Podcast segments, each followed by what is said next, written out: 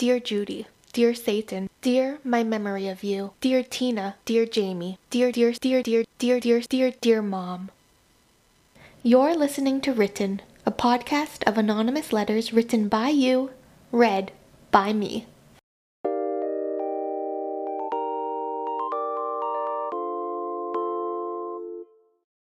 Dear Mom, you were right. You were right in the way moms are always right just about everything. But please don't respond to this with I told you so.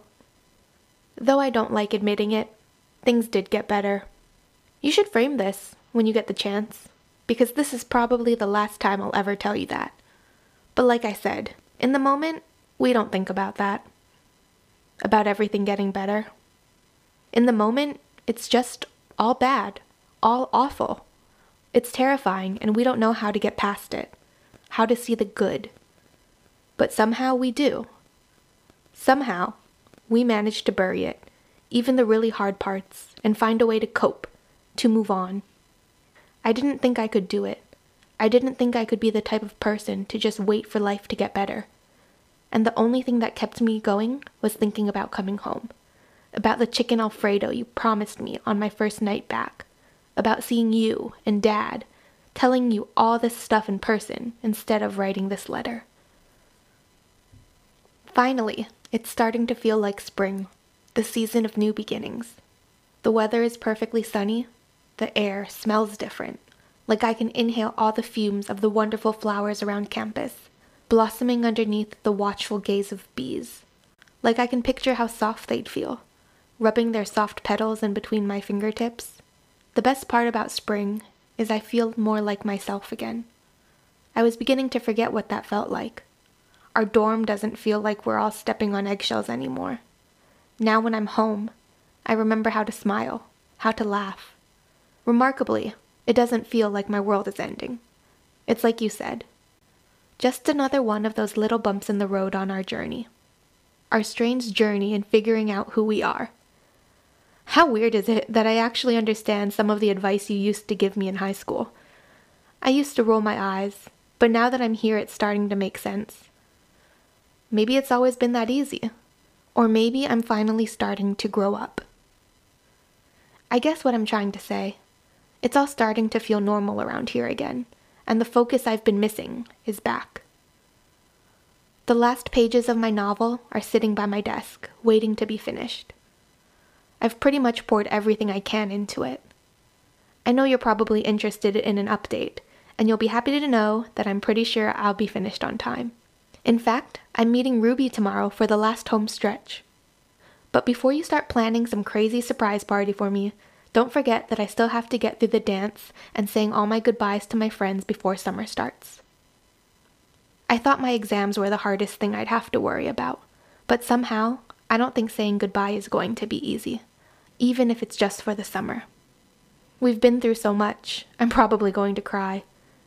These guys have become my family, my family away from home. I know it doesn't seem like that all the time, especially when I've been complaining about how much distance there is between us, but that's what they are. We've pretty much mended all we could.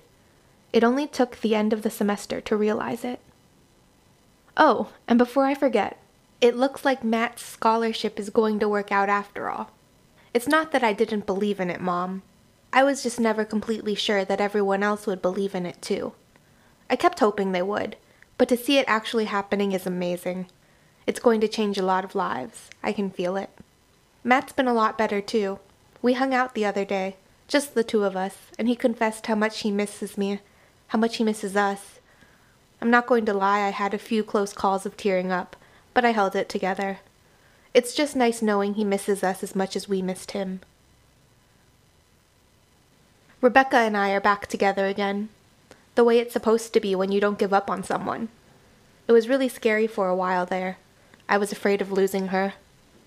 She came home bursting into tears about nearly flunking out of all her classes. We all swore a solemn pact to help her, even if it meant all night, and believe me, it did. No one sleeps and no one gets left behind. That was my motto that night. In the morning, we staggered around all haggard. Zombies mumbling under our breaths, but hey, we did it. We survived.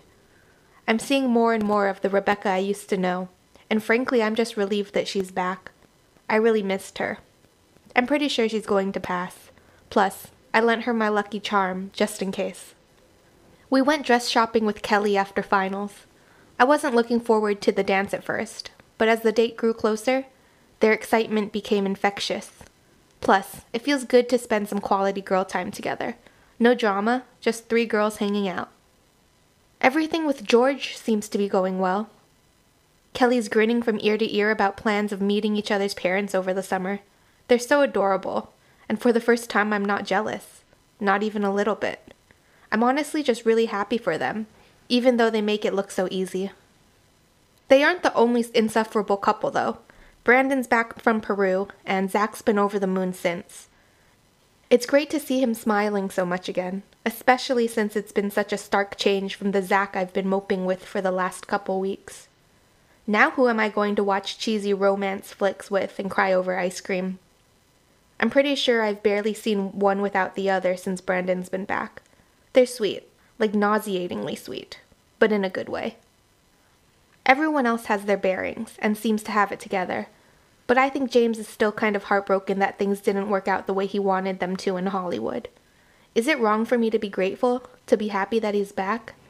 I really wished to end it differently for him, but I don't think it'll be his only chance.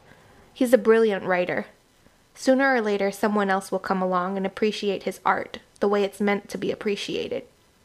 But in the meantime, at least he's spending a few days with us. The people that want to always have his back. I keep hoping to bump into Ian around campus, but I haven't had much luck. I don't even know why I'm looking for him. It's unexplainable. He's just some guy, Mom. Maybe it's because I feel like I'm starting to know the real him after all our conversations on the rooftop last night. Maybe I'm starting to get to know the real Ian, and not just the parts he shows everyone else. I'm not thinking ahead anymore, wondering what could go wrong before it does. I think I'm finally taking a page out of your book. Stop worrying and just enjoy it. And now all I'm thinking about is the killer dress I'm going to wear tonight and having fun with my friends on our last night together. I think they're on their way to me to make sure I'm getting ready for the dance on time. So thanks for listening, Mom. Thanks for always being there. I guess no matter how old I think I am, I'm always going to need you.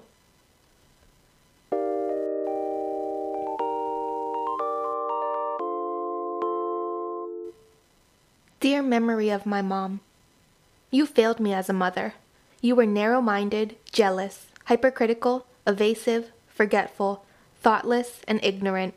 But most of all, you were absent. Sure, you were there physically. You sat in chairs and drove a car and read the same book and occupied space. You did the laundry and stared out of windows, and on occasion you looked at me.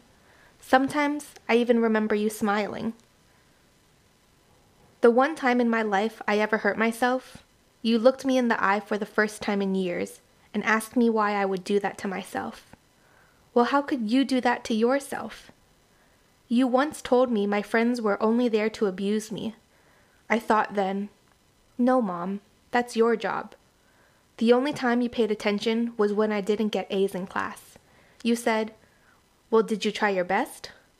I did, Mom. Well, if that was true, then you would have done better.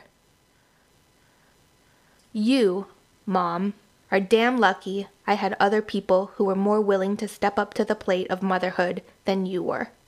You were so damn lucky to have me. I had several other people who were more of a mother to me than you ever were.